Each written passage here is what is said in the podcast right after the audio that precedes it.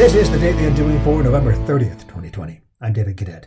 Yesterday we talked about unpredictability and its central meaning to the book Freakonomics. Today we're going to make a case for predicting and sharpening your critical thinking competency.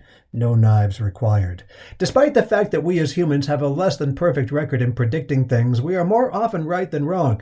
It's just that our screw ups can be disproportionately calamitous or embarrassing.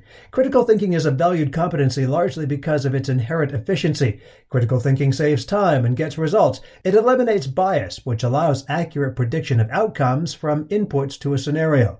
It's hard to make accurate predictions if you possess prejudgments about things. If you have unproven belief, for instance, that winter tires can be used all year long, you will be wrong in your prediction that you will not have to buy new ones sooner than you think.